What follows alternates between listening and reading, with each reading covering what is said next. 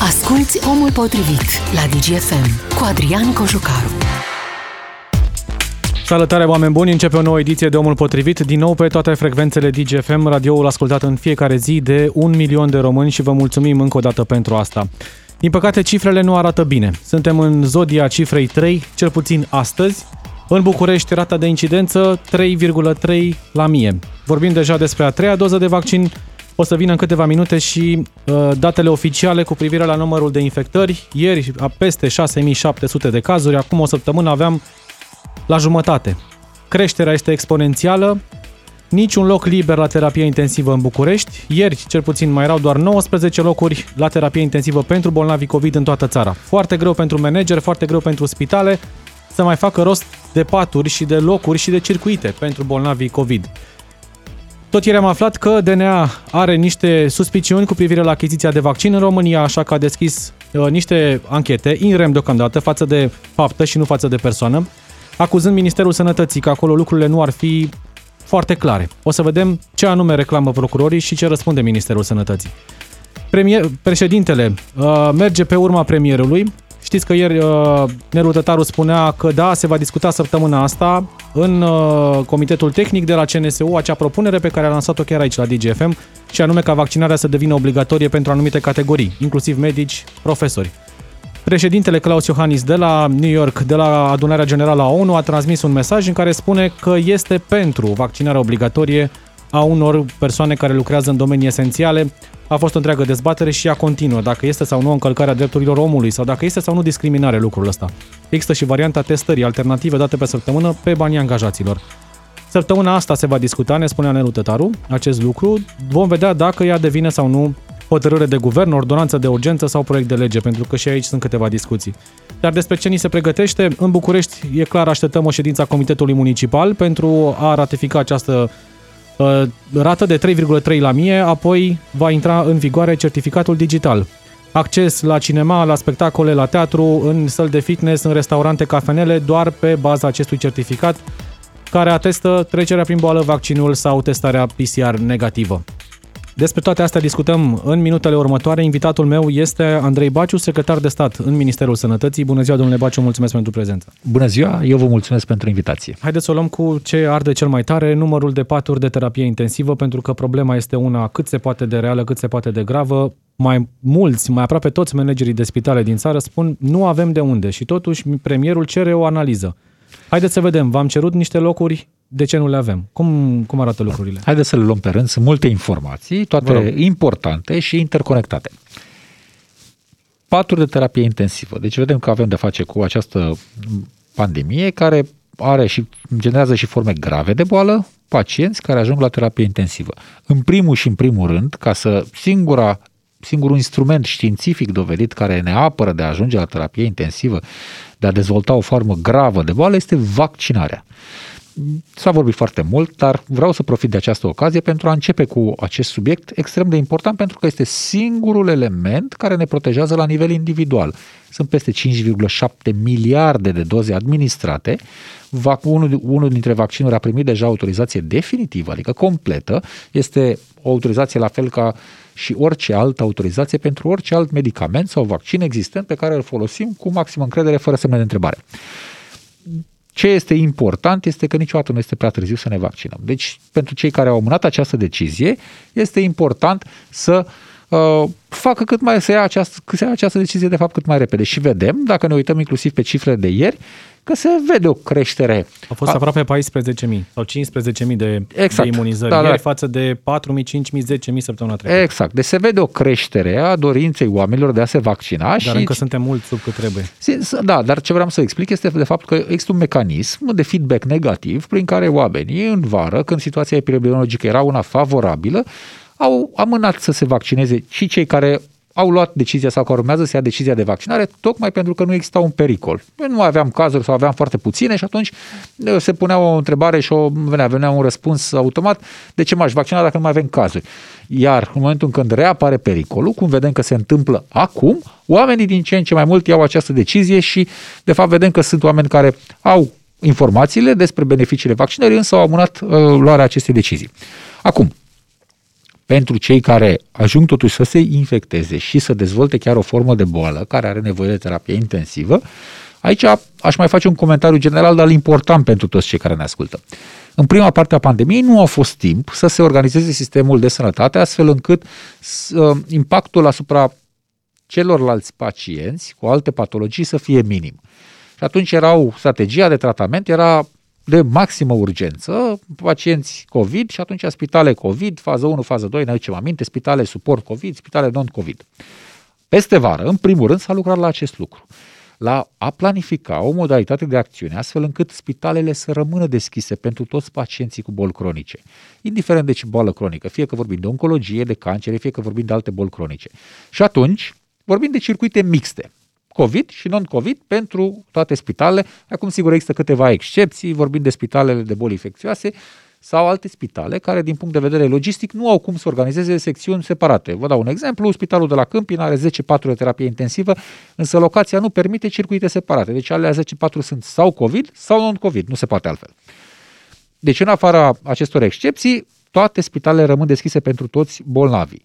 Dar S-a creat, cum spuneam, acest mecanism care a fost și asumat, pentru că s-a creat la nivel local, unde lucrurile variază. Astăzi un spital intră în renovări, mâine altul are nu știu Avem ce. astfel de cazuri în țară, Avem. inclusiv în București. Inclusiv Spitalul în București. Sfânta Maria, dacă nu mă înșel, este în renovare și nu poate să ofere locuri pentru terapie intensivă. Absolut. Deci sunt astfel de cazuri care fac parte din, uh, mă rog, lucrurile care se întâmplă în mod normal într-un spital. Și atunci s-a creat la nivelul fiecărui județ un plan de reziliență împotriva recrudescenței COVID-19, așa se numește. Și este de fapt Adică un ele plan... ar fi trebuit să fie cumva pregătite. Da, sunt. Au fost, adică planul ăsta n-a fost creat de minister sau de cineva din birourile la Ministerul Sănătății.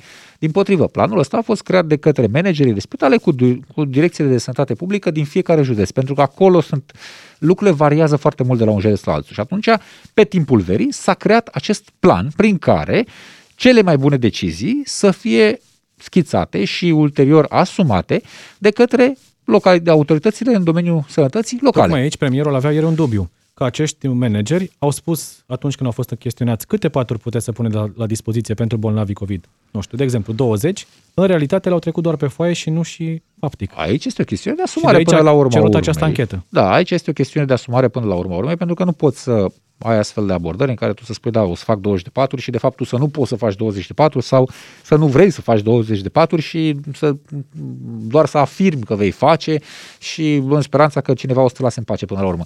Aici nu e vorba de, e vorba de o nevoie de a asigura servicii medicale pentru întreaga populație. Acum Aceste- aveam 1024, parcă ieri, spunea premierul. N-ar trebui să ajungem la 1600, cât am avut cel puțin în primăvară? Absolut, asta este destinația pe care obiectivul pe care îl vom avea și pe care sperăm că îl vom atinge cât mai repede. Deja în ultimele 10 zile s-au crescut cu peste 400 de paturi, adică este o, se depun eforturi semnificative și e bine să explicăm și de ce, pentru că s-a, s-a discutat foarte mult și n-aș vrea să se creadă lumea, dar ce e așa de greu să activezi niște paturi?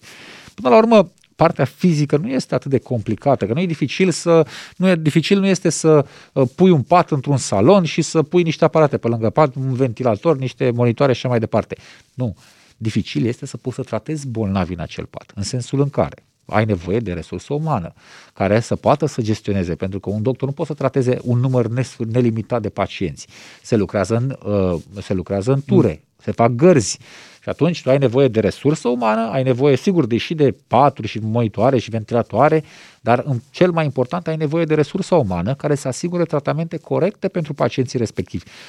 Și O să ăsta- duceți iarăși medici din diverse zone ale țării, acolo unde este deficit? se Știm că e un deficit întâmplă general deja, în România. Se întâmplă deja acest lucru. Spre exemplu, de la început, din luna iulie până în momentul de față au fost detașate peste 200 de persoane. Și în principal vorbim de resursă umană medicală, medici care au fost detașați pentru tratamentul pacienților COVID-19. Câte- Deci peste 200 de persoane, sigur, foarte multe în ultima săptămână. Și va continua acest demers pentru că asta înseamnă, de fapt, operaționalizarea acestor paturi. Ele sunt identificate, știm unde trebuie create, există avizele de SP sau sunt în curs de a fi luate, dar să muți un medic din, spre exemplu, au fost mutați medici uh, în lunile trecute, în valurile trecute, de la Timișoara la Prahova. Păi să luăm un caz concret. uh, na, Bun, într-adevăr, am avut timp și toată lumea trebuia să se pregătească. Deci este, până la urmă, o chestiune de bun simț. Dar vreau să dau și câteva Eu vreau să spun că sunt și câteva exemple de spitale unde oamenii s-au mobilizat excepțional. Buzău, Spitalul Militar, uh, Central. Sunt locuri unde uh, managii, managerii, doctorii, echipele medicale de acolo chiar au identificat mai multe paturi decât spuseseră inițial. Deci Ați avut și manageri care s-au opus, care au spus nu, nu avem, nu putem, nu vrem? Da, bun, acum e o chestiune care avea peste noi toți. Nici eu nu vreau să fim într-o situație de criză sanitară, nu cred că vrea nimeni. Dar... Nu, la modul că își doresc să-și trateze pacienții cronici și să nu... La cât de gravă este situația și la ce criză există, trebuie să ne adaptăm, dar încă o dată există, asta este legislația, asta este mecanismul de a avea circuite mixte, COVID și non-COVID. Tocmai pentru a putea trata și pacienții uh, clasici, dar pentru a putea oferi și uh, tratamente celor care vin doar cu o infecție cu SARS-CoV-2, deci au COVID, sau au alte uh, nevoi medicale, alte patologii și suprapus vine și o infecție cu SARS-CoV-2. Ieri mai erau doar 19 locuri libere în terapie intensivă pentru COVID la nivelul întregii țări, niciun loc liber în București. Cum stăm astăzi? Se operaționalizează în continuare toate paturile care, mă rog, la care se lucrează. Acum, și aici trebuie, sunt câteva nuanțe, în sensul în care ce s-a decis a fost lucru că a, a fost o, Vedeți, se vorbește în fiecare zi și este normal să ne uităm doar la cifre, însă dacă ne uităm la cifre globale, vedem că întotdeauna există locuri libere. Problema pe care o avem este că există o asimetrie între acolo unde e nevoie și capacitatea locală de tratament și de a primi pacienții din acea, din acea zonă, din acel oraș, din acel județ.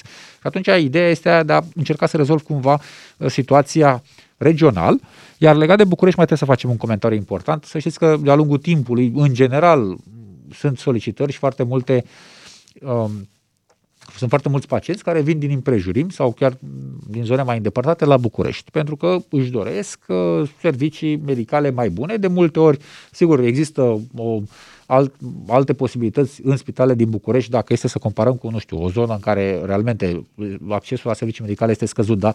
Asta de multe ori, cel puțin în ceea ce privește pacienții COVID-19, aici lucrurile sunt foarte clare. Există un protocol terapeutic, medicația este uniform distribuită în funcție de număr de pacienți existenți la nivel național, deci aici nu este o mare variabilitate, însă există această dorință și atunci în București întotdeauna vor fi, adică se ocupă foarte repede locurile astea, vreau să spun. Premierul arăta ieri cu degetul către Ministerul Sănătății, spunând și cerând o anchetă, vreau să știu cum a fost pregătit valul 4. Ieri, fostul ministru al Sănătății, Ioana Mihailă, a arătat mai departe cu degetul către PNL și către dumneavoastră, spunând, premierul l-are acolo pe Andrei Baciu, secretar de stat din partea PNL, care știe foarte bine de ce. Cum îi răspundeți? Nu am nicio dorință de a da vreun răspuns. Eu nu vreau să uh, fac astfel de comentarii pentru că, până la urmă, eu nu cred că Cred că oamenii care ne ascultă și, în general, toți cei care trăiesc în România nu acordă foarte mult interes despre o replică mea vis-a-vis de a cuiva sau... Dar vă simțiți în vreun fel vinovat sau responsabil de ceea ce anume, mă rog, reclama ieri premierul, că nu am fost pregătit suficient pentru valul ăsta? Deci, domnul prim-ministru a spus foarte clar că este nevoie să atingem acest obiectiv de 1600 de patru, lucru la care se lucrează și motoarele sunt luate la maxim. 400 de patru au fost activate de la uh, numirea uh, domnului uh, uh ministru interimar uh, Cechiotilo. Preocuparea instituțională, preocuparea mea personală și profesională este de a face tot ceea ce se poate face pentru pacienții din România. Nu cred că uh, chestiuni de genul acesta, uh, uh, nu, am, efectiv, nu am ce să răspund. Preocuparea mea este una de a, pentru sistemul de sănătate, pentru rolul pe care l-am, pentru poziția pe care o am, de a face tot ceea ce ține de mine și cred că absolut oricine mă cunoaște și toți cei care interacționează cu Ministerul Sănătății, cu, uh, mă rog, și echipa actuală, se muncește la 24 din 7. Deci nu Președintele vorbește despre vaccinare obligatorie. Medici, profesori, personal din domenii esențiale, inclusiv cei din MAI, oamenii care de obicei intră în contact cu alte persoane. Uh, Nelu Tătaru, consilierul onorific al premierului, spune că se va discuta săptămâna asta în Comisia Tehnică de la CNSU, ulterior în ședința CNSU. Ce șanse sunt ca acest, această obligativitate să devină realitate și cam în ce formă ar putea fi? Ordonanță de urgență, hotărâre de guvern, proiect de lege? Pentru că opoziția vrea să conteste. O da. parte din opoziție Absolut. a anunțat că vrea să conteste lucrul ăsta. Bun. De-aia e importantă și forma. La fel. Hai să le luăm sistematic. Primul rând, vedem că nu este o chestiune nouă. Este o chestiune care se petrece deja în multe țări europene, este o chestiune care se petrece și în alte părți de pe glob. Spania, Italia și Grecia sunt țările din Europa care au introdus deja de ceva vreme această obligativitate da, pentru sunt, domenii. Exact. Uh, acum, Noi vorbim până la urmă de a îi proteja pe cei care au, uh, pe cei care nu s-au îmbolnăvit, de a găsi cea mai bună formulă de a încheia actualul val și de a încheia până la urmă pandemia. Acum, principiul din spatele unei astfel de măsuri, spre exemplu, pentru partea de spital, este în felul următor. Dacă vorbim, e un exemplu uh, poate extrem, dar nu vorbim uh, de puțini oameni în acest, uh, în acest exemplu. Deci vorbim spre, uh, să luăm în considerare o persoană care din motive medicale nu se poate vaccina. Și să știți că sunt oameni există care au, persoane, da, corect. Există persoane care au contraindicație uh, pentru vaccinare din cauza unor patologii sub, pe care le au un subsidiar diagnosticate și care se află sub tratament. Bun. Pentru aceste persoane, când se duc în spital, evident că ele m, sunt foarte uh, uh, atente, în general sunt oameni foarte atenți, vigilenți, să nu se infecteze, mulți dintre ei, eu cunosc, am chiar o colegă care face parte dintr-o astfel de categorie și este extrem, extrem de atentă. Și îmi spunea, pe, pe bună dreptate, îmi spunea, eu dacă am o problemă și sau vreau să mă duc pentru monitorizarea bolii cronice pe care o am, eu mă duc în spital și dacă ajung în spital și persoana respectivă, cel puțin cea de care vă spun eu, este un, o persoană care a acceptat beneficiile vaccinării și și-ar fi dorit să se vaccineze, își dorește în continuare să se vaccineze.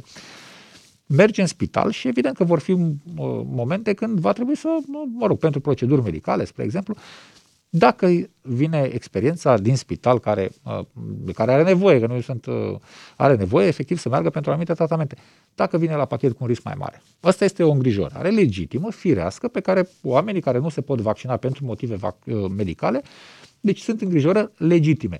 De aici se încearcă identificarea unor soluții alternative, soluții pentru aceste persoane. Pentru aceste persoane în, în principal, dar și pentru toți cei care doresc să aibă o parte de cele mai bune servicii medicale fără să vină cu un risc suplimentar de infectare de COVID-19 în spital. Deci Ăsta este principiul de la care s-a plecat și în care, pentru care s-au identificat anumite soluții în anumite țări europene, cum spunea și dumneavoastră.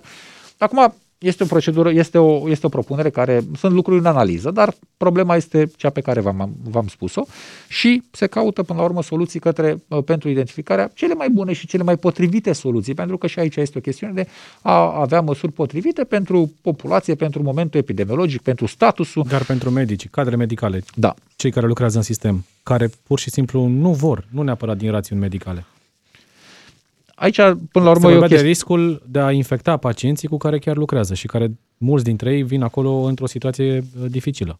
Este într-adevăr o, o, o... Cumva obligativitatea asta era mai mult pentru ei.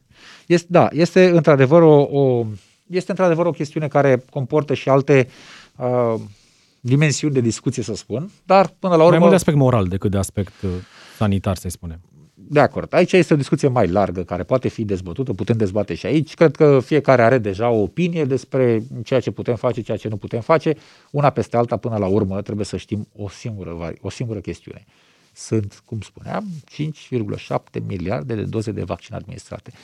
A fost foarte multă fenomenul acesta al fake news-ului, să știți că este destul, are un impact destul de mare și este destul de ușor să contrabalansăm uh, o decizie nefavorabilă vaccinării pe argumente cantitative, nu pe argumente calitative. Adică vorbește foarte multă lume împotriva vaccinării și pe care de consecință mm, poate au dreptate. Fără să ne uităm dacă respectivele argumente sunt valide sau nu. Că asta e, de fapt, lucrul cel mai important de care trebuie să ținem cont. Mă uit, uh, doar o secundă vă întrerup, mă uit peste cifre, au venit cifrele oficiale, 7045 de cazuri noi, 3,3 rată de incidență în București și 1044 de cazuri în capitală, din păcate 130 de decese doar în ultimele 24 de ore. Avem încă o creștere de la 6700 aproape ieri, la 7000 continuă undeva între 5-10%, cam asta e creșterea de la o zi la alta. Da, așa cum, se, cum spuneam, este o, o variantă virală care este mult mai contagioasă și acest lucru se vede, se vede și în numărul de cazuri. Mai mult decât atât, se acumulează și o se acumulează și o, o, pe măsură ce cresc cazurile, sunt mult mai multe persoane care și asimptomatice, dar și într-o fază inițială, care devin contagioase și care nu știu. Și atunci numărul celor care, resursa, um, bazinul celor care transmit, care au virusul și care sunt contagios, deci, evident, uh, ajunge să fie din ce în ce mai mare și se vede de la o zi la alta pe creșterea numărului de cazuri. Acum sunt multe, sunt multe, sunt mulți indici la care noi ne uităm, însă important este să putem să oferim asistență medicală tuturor celor care au nevoie. Și acum fiecare ne confruntăm cu câteva alegeri. Alegerea principală este aceea dacă ne vaccinăm sau nu. Dacă alegem să ne vaccinăm pentru care avem toate motivele să o, luăm această decizie, atunci, cu siguranță, o, suntem protejați de o formă gravă de boală, nu ajungem la terapie intensivă, nu vom face o formă severă de boală, uh, inclusiv pe datele din România, să știți că uh, te protejează într-o proporție de 93% și mai este și o altă, o altă cifră de, pe, de cu, în urmă de o, cu o săptămână, cazurile de boală la terapie, deci vorbim de formele de spitalizare, vin de, uh, într-o proporție de 98% sunt persoane nevaccinate sau vaccinate cu schemă incompletă, când știm că nu s-a atins imunitatea maximală. Deci asta e prima alegere pe care poți să o faci. A doua alegere pe care poți să o faci este dacă, tot în beneficiul propriei sănătăți, este dacă complementar cu vaccinarea încerci să ții cont pe cât de mult posibil de celelalte măsuri care și-au dovedit eficiența să purtăm o mască, să purtăm corect. Eu, cum să purtăm acum mască, deși uh, am putea să, fiind vaccinați pe reglementările actuale, am putea să nu facem acest lucru. Însă, vedem că este o transmitere mai mare în București, cum foarte bine spuneați, s-a trecut de 3 la mie și suntem amândoi conștienți că asta în realitate ce înseamnă tradus? Pentru că ne-am obișnuit să vorbim de cifre absolute care poate nu înseamnă mare lucru pentru noi. Dar, dacă este să ne uităm la implicații directe, înseamnă că există mai multe cazuri în București și pentru mine personal, pentru noastră personal, la nivel individual, există un risc mai mare de la o zi la alta, pe măsură ce crește numărul de cazuri, să ne întâlnim cu o persoană care poate să fie purtător de virus, fără să știe, asimptomatic, și este suficient un singur moment de neatenție, nici măcar de neatenție. Este un singur, suficient un singur moment în care să inhalezi o particulă virală, iar la cât de contagioasă este aceasta, că de fapt ce înseamnă contagios? Înseamnă că, pe de o parte, să se res... Sunt mai multe persoane care se infectează mult mai ușor. Da, cum se întâmplă în lucrul ăsta? Delta. Păi se întâmplă și prin faptul că se elimină o cantitate mai mare de virus pe cale respiratorie și mm, sunt și date care spun că se atașează mult mai ușor de receptorii uh, la nivel celular. Deci, a doua opțiune ar fi aceea de a adopta, fără, indiferent că ne spun autoritățile sau nu, sau ne spune cineva sau nu, să uh, ce trebuie să facem cât mai rata.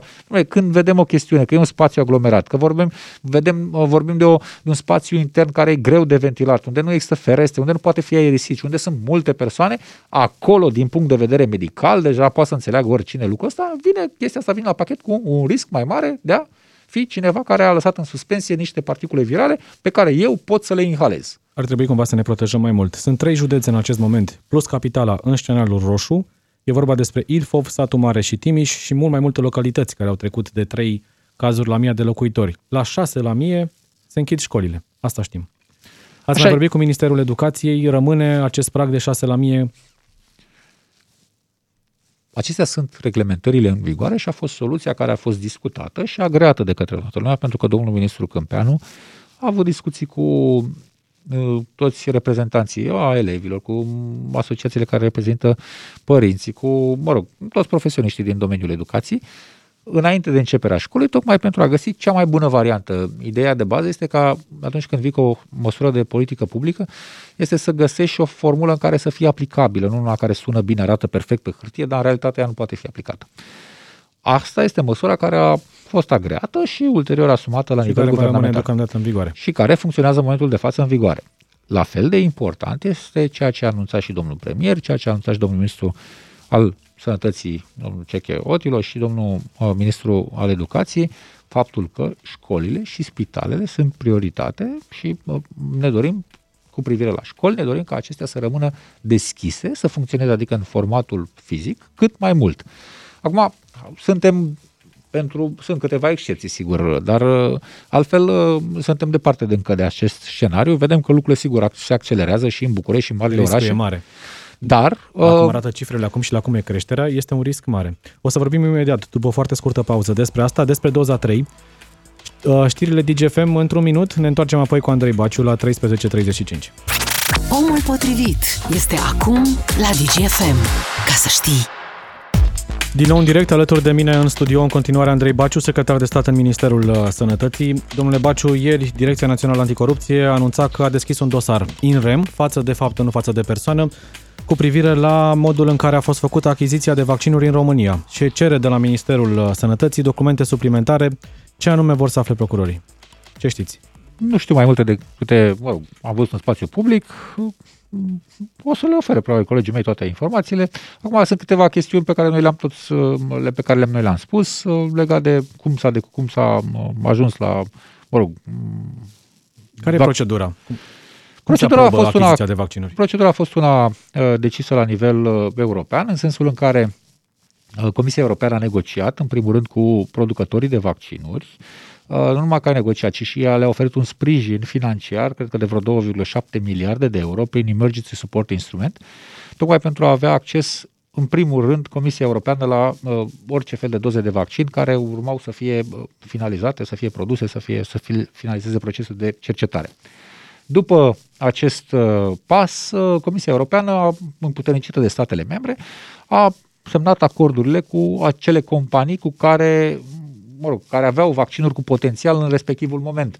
Nu toate au ajuns să aibă vaccinuri eficiente, spre exemplu, din cele șase acorduri, numai cinci au ajuns să se finalizeze cu un vaccin eficient, o cu una dintre companii, uh, renunțând la procesul de, uh, renunțând la procesul cu vaccinul respectiv atunci, în acel moment. După care, evident că statele membre, în, uh, ca urmare a acestei uh, ca urmare acestei, acestui parcurs, au putut să acceseze, în general, accesând ceea ce se numește prorata, adică procentul de populație din totalul european. România are 4,26%, deci aproximativ 4,3%. Cam acesta era rata care a revenit fiecărui, fiecărui stat membru. Decizia finală o semnează premierul, o semnează oamenii din Ministerul Sănătății, pentru că suspiciunea celor de la DNA este că s-au uh, dat foloase necuvenite pentru sine, spune DNA, în cazul achizițiilor. Adică... Mă nu mă pricep la partea juridică, n-aș putea să vă zic uh, ce înseamnă lucrul ăsta. E foarte bine că se investigează și e foarte normal. O să vedem care o să fie uh, rezultatul anchetei. N-aș putea să vă zic mai multe detalii, că nu știu și nici nu, adică nu știu personal. Mm, e, sunt probabil instituțiile, din, direcția din minister care uh, colectează documentele și care le oferă mai departe. Da, da, da. Ați vorbit uh, săptămâna trecută și ieri, inclusiv, despre doza 3 de vaccin. Absolut. De săptămâna viitoare ar putea fi administrată. Cui? În primul rând, aș vrea să fac o mențiune importantă. Va fi o comunicare publică, oficială, astăzi făcută pe acest subiect. Ne-am avut o ședință de dimineață. N-aș vrea să intru în detalii pentru că e important să fie lucrurile făcute ca la carte și anume să anunțul să fie făcut oficial, va fi făcut în această după masă. Însă, de principiu, sunt lucrurile pe care și eu, cât și doctorul Gheorghiță le-am menționat. Ne uităm la cine ar putea să beneficieze, în primul rând, cel mai mult de aceste de beneficiile pe care le aduce o doză 3, o doză de boost, de fapt. Aici, la fel, aș vrea să fac un, un comentariu important, pentru că sunt multe discuții care au fost și care au contaminat, să spun așa, nivelul de dialog din uh, spațiul public, în special din mediul online, în sensul în care, dacă ne aducem aminte, pentru cei care au copii sau pentru cei care își aduc aminte din copilărie, vaccinurile se administrează într-o etapă inițială, într-un an sau mai multe doze și după care făceam rapel la o perioadă de timp, fie că vorbim de câteva luni, de 6-8 luni de zile, fie că vorbim de unul sau mai mulți ani. Deci principiul este cumva același. Noi am câștigat o imunitate printr-o vaccinare inițială, ne-am, care s-a făcut cu doze care mă, se administrează, mă rog, vaccinul care se administrează în două doze sau într-o singură doză, după care, pe măsură ce uh, și aici e important să vedem că scade titlul de anticorpi, însă datele existente spun despre scăderea titlului de anticorp și că acesta revine înapoi, dacă nu la, la nivelul la care a fost inițial, dacă nu și mai mult, ca urmare a administrării unei doze uh, de boost. O doză de, o a treia doză corect, medical, este doză de rapel. Și atunci uh, acestea sunt beneficiile medicale existente și favorizează în primul rând persoanele care au riscuri biologice, fie care vin la pachet cu vârsta, pe măsură ce adică îmbătrânim. persoanele în vârstă. Da, persoanele vârstnice, pe măsură ce îmbătrânim sistemul imunitar, biologia îmbătrânește odată cu noi și atunci răspunsul inclusiv imunitar uh, scade odată cu trecerea timpului. La fel, bolile cronice, și aici, au un impact asupra sănătății noastre, în general, separat de organul afectat. Uh, și la fel și acești, aceste categorii de pacienți vor fi prioritizate. Și după care, cum spuneam, ne dorim foarte mult atât școlile cât și spitalele să rămână în cât mai mult deschise și într-o formă cât mai bună din punct de vedere epidemiologic. Deci, în linii mari, acestea sunt principiile pe baza cărora noi o să, pe care le-am mai și spus, însă decizia oficială cu toate detaliile, când se va începe și cine vor fi primii și efectiv cum se va face, noi am avut, am stabilit astăzi toate detaliile și acestea, această decizia finală va fi comunicată oficial în următoarele ore uh, instituțional. Din ce spunea medicul Valeriu Gheorghiță, posibil chiar de săptămâna viitoare, mai sunt niște chestiuni tehnice, înțeleg, cu STS-ul pentru a face un upgrade în platformă, astfel încât oamenii să se poată programa sau să fie o altă variantă. Și asta este o, da, exact. Lucrăm și la chestia asta, să vă spun și de ce, pentru că dacă e să ne uităm cel puțin în prima parte cât s-au vaccinat, s-au vaccinat oamenii care au fost mai entuziaști uh, și mai, nu știu, care au văzut beneficiile vaccinării din prima foarte probabil ca tot aceiași să fie cei care o să zurească foarte mult să facă doza a treia cât mai repede. Eu, spre exemplu, mă număr printre cei care o să-mi fac imediat ce o să pot să fac doza a trei. Și atunci, uh, acum, numai neavând o limitare de doze, totuși există o... Uh, e important să nu se creeze haos la vaccinare, adică să nu se facă cozi interminabile, e important să ne să existe câteva reguli care să eficientizeze tot procesul de vaccinare. Deci, în sensul acesta, o să avem și colaborarea asta cu STS, adică asta este toată ideea din spate. Nu deci avem putea să facă doza asta și persoanele care sunt tinere, care nu au boli asociate, dar care au făcut totuși primele două doze? Sunt, uh, sunt uh, acum sunt mai multe discuții, la fel, decizia finală, cum spuneam, o să fie comunicată, însă la nivel de principiu sunt câteva discuții importante. Cei vaccinați și trecuți prin boală aici din punct de vedere biologic la fel sunt câteva discuții și după care la fel cei care uh, nu este același lucru din punct de vedere medical, imunologic, o persoană care s-a vaccinat acum 14 zile cu doza a doua, deci astăzi ar putea să aibă imunitatea maximă și prima persoană vaccinată în 27 decembrie 2020 dat fiind faptul că scade titlul de anticorp, dar repet, datele Înseamnă pe care că cei care s-au vaccinat mai devreme, la începutul anului, au mai multă nevoie de o doză au, 3, să spunem între ghilimele, e, decât de ar put, da, cei care au, tocmai și-au exact. făcut uh, schema. Asta ne adică, încă o dată, sunt lucruri importante aici pe care vrem să le, și din punct de vedere al, uh, de fapt, din în ceea ce privește întregul proces. Este extrem de important să înțelegem că există date științifice robuste care recomandă acest lucru. Mai mult decât atât, persoanele cu o imunitate scăzută în Franța au primit uh, o a treia doză încă de la bun început. Deci așa a fost considerat întregul regim de administrare. Pentru persoanele care au o imunitate care ar putea să fie ajutată, sprijinită de boostul pe care ți-l dă vaccinarea, lăsând la o parte partea inițială, Asta a fost abordarea în Franța încă de la bun început. Oamenii s-au gândit așa, două doze are Moderna, două doze Pfizer, două doze AstraZeneca, Johnson Johnson o singură doză. Da. Compania a tocmai anunțat că e posibil chiar ca o a doua doză de Johnson Johnson, făcută la două luni de la prima, pentru că sunt mulți oameni care au spus vreau să fac vaccinul, dar nu vreau să mă întreb de două ori și au ales vaccinul de la Johnson Johnson care se administra într-o doză unică. Acum compania spune ar fi bine să faceți și a doua doză la cel puțin două luni ca să crească imunitatea de la 8, 70% la 93%. La fel, două lucruri importante. Cei care au ales acest vaccin au ales și din motive eventual dintr-o teamă, cum că dacă eventuale riscuri sau reacții adverse și atunci e una să, să trec prin acest eveniment odată sau de două ori. Riscul fiind dublu, eventualul risc pe care în această logică. Acum, după ce s-au vaccinat și au văzut că lucrurile sunt o regulă, această uh, logică de luare a deciziei nu știu dacă mai are atât de multă valoare, pe de o parte. Pe de altă parte, cum spuneam, vorbim de administrarea inițială a vaccinului, într-una sau mai multe doze, prima vaccinare, și după care rapel. Ceea ce facem acum cu a treia doză, din punct de vedere medical, corect se numește rapel. Deci va fi un rapel, să spunem, rapel. posibil și la Johnson Johnson. Sunt, dacă datele științifice, întotdeauna, dacă datele științifice o recomandă, noi adoptăm măsura și niciodată nu adoptăm măsuri înainte să existe dovezi științifice. Sunt, este, este un principiu de bază în tot ceea ce am făcut până acum și ce vom face în continuare. Pfizer a cerut aprobare de la organismele din Statele Unite și ulterior va cere aprobare și de la organismele europene pentru vaccinarea copiilor între 5 și 11 ani. Știm deja că cei peste 12 ani se pot imuniza. Când Absolut. ar putea să se întâmple asta? Din câte am înțeles, în Statele Unite o să se așteaptă ca undeva până la finalul lunii octombrie, începutul lunii noiembrie. Există o diferență instituțională, să zic, de câteva săptămâni, nu multe, între ceea ce se petrece în Statele Unite și ceea ce se petrece în Europa.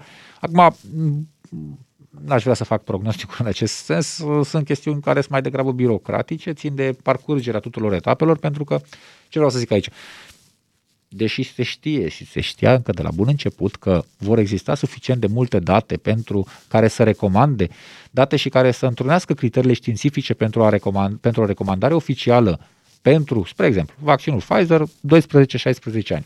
Deși se, de, deși se intuia de la bun început și științific erau toate dovezile acolo, însă nu s-a luat această decizie fără să se împlinească toate datele științifice în vigoare. La fel se întâmplă și cu, acest, și cu această situație. Deci, din punct de vedere medical, științific, știm că va fi o recomandare, sunt toate dovezile științifice sunt către, acest, către această decizie. Însă, luarea deciziei și transformarea acestuia, de fapt, adoptarea unei politici de sănătate publică ca urmare a acestei decizii, trebuie să aibă la bază criterii și, practic, toate dovezile științifice necesare. Deci se așteaptă finalizarea studiilor clinice, care înseamnă înrolarea de pacienți și urmărirea acestora pe o perioadă de timp și să se demonstreze beneficiile și avantajele vaccinării și după ce se finalizează partea asta de studiu clinic și sunt suficient de multe persoane încadrate în această cohortă ca să se împlinească criteriile pentru recomandare, aceasta este analizată de către instituții în Statele Unite, de către FDA, Food and Drug Administration, în Europa de către Agenția Europeană a Medicamentului și se emite o recomandare, iar în Europa suplimentar, uh, mă rog, asta intră în, uh, intră în, uh, în recomandările produsului, dar mai mult pentru vaccinuri noi se emite și autorizația de condiționată de pune pe piață ca să poată să fie transportat. În cazul acestui vaccin există deja, deci nu mai e o problemă. Dacă FDA-ul și Agenția Europeană a Medicamentului își dau ok-ul, putem să imunizăm copiii care au cel puțin 5 ani. Asta înseamnă de la preșcolari la absolut toți școlarii. Legăm cu cei de 12-16 ani plus 16 mai departe și ar însemna că am putea să imunizăm teoretic elevii din această țară și chiar și cei din grupa mare de la grădiniță sau clasa pregătitoare. În acest moment, din câte știm din datele oficiale, sunt doar vreo 200.000 de copii imunizați. Din cel puțin cei care sunt la liceu și ar putea să facă vaccinul sunt vreo 800.000, deci 25%. Colaborăm cu, coroborăm cu rata națională de imunizare, care e puțin peste 30%, chiar dacă vaccinul ăsta va fi recomandat pentru copiii mici, nu vă veți lovi de părinții care, adulți fiind, la rândul lor au refuzat imunizarea și atunci nu vor fi de acord nici cu imunizarea copiilor? Adică nu ajungem în aceeași situație ca până acum? Da și nu. Noastră, în schimb, introduceți în discuție un subiect extrem de important, despre care o să vedem că o să vorbim din ce în ce mai mult în perioada imediat următoare.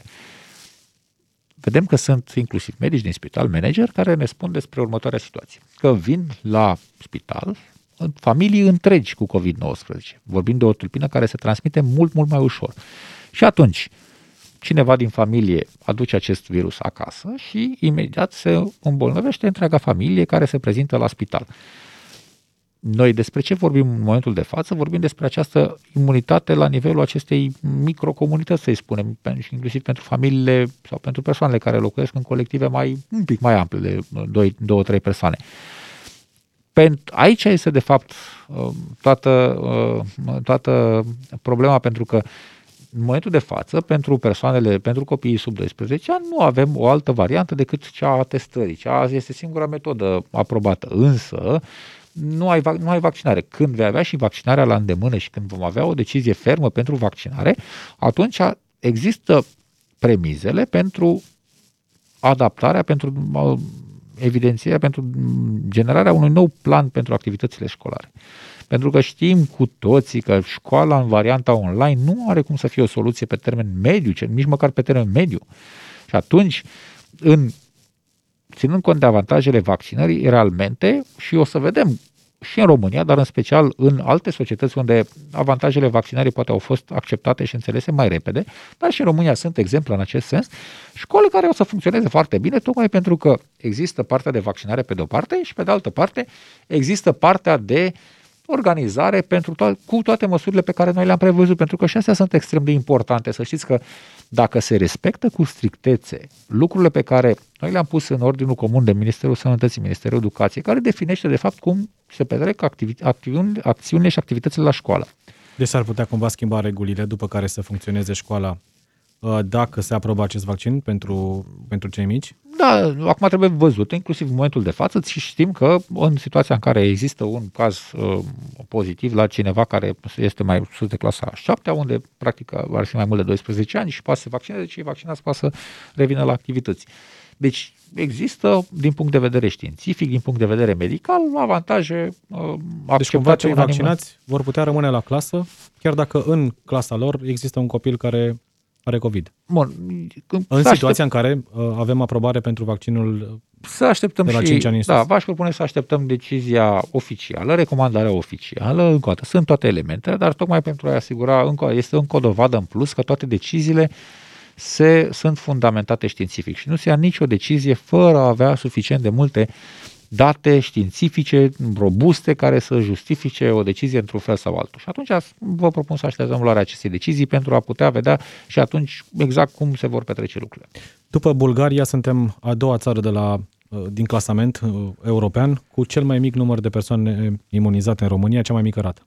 31% spre 32%. De ce credeți că a ieșuat această campanie, domnule Baci? Au fost foarte multe discuții, în special în ultima perioadă pe acest subiect și Acum, sunt multe explicații care pot fi aduse în discuție. Eu aș constata câteva lucruri importante care trebuie să le luăm, pe care trebuie să le luăm în considerare, pe care noi le-am observat. În primul rând, există o discrepanță între, așa sigur, dacă ne uităm la media națională, putem să spunem în acest fel. Da, ok, Bucureștiul are 50%, da. dar media națională este mai mică, Corect. iar în mediul rural este și mai mic. Exact, exact despre acest lucru este vorba. Dar acolo Pat... sunt cei mai mulți vulnerabili. 45% din populația României trăiește în mediul rural. Acum, dacă ne uităm la București sau ne uităm la alte comunități mari, vedem că acolo unde există un nivel de dezvoltare crescut, unde există un nivel, o accesibilitate mare la servicii medicale, servicii de educație, acolo practic vorbim de o altă cultură. Cultură care, asupra căruia tu poți să ai un impact mult mai mare acționând numai de la nivel central.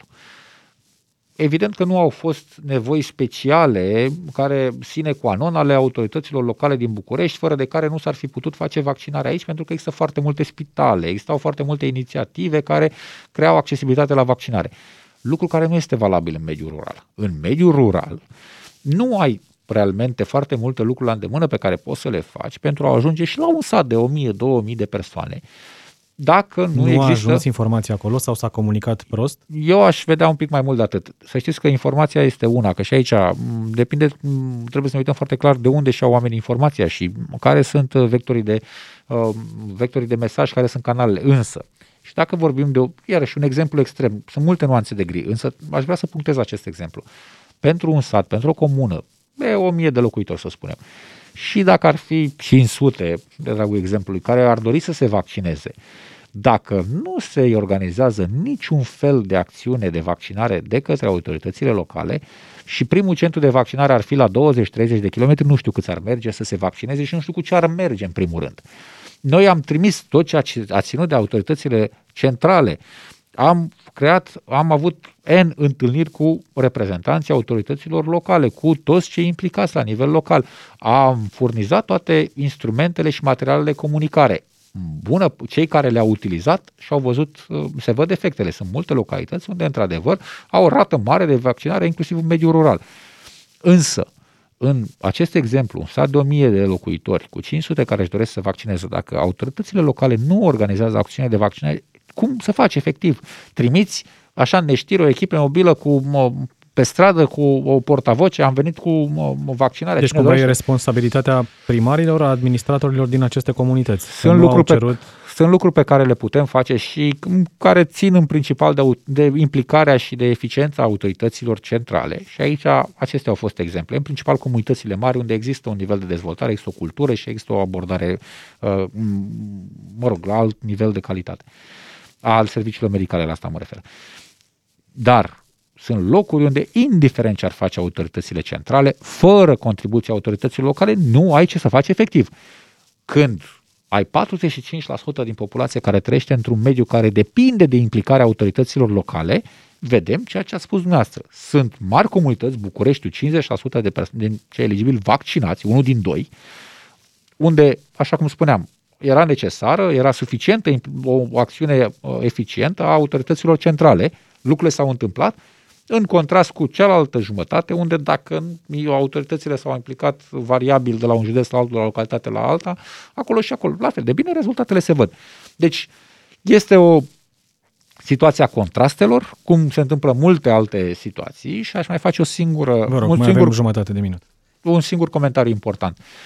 Toată lumea deja are o opinie despre cine ar fi vinovat, de ce n-a mers vaccinarea, de ce a mers, fiecare are deja o părere.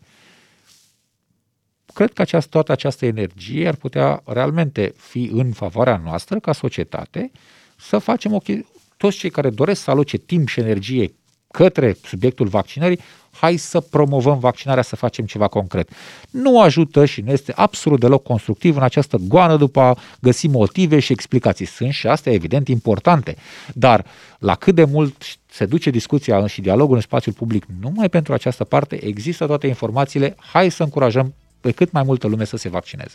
Andrei Baciu, secretar de stat în Ministerul Sănătății, mulțumesc pentru prezența la DGFM în studioul Omul Potrivit. Vă mulțumesc și vouă. Ne reauzim mâine de la 13. Rămâneți acum cu știrile DGFM.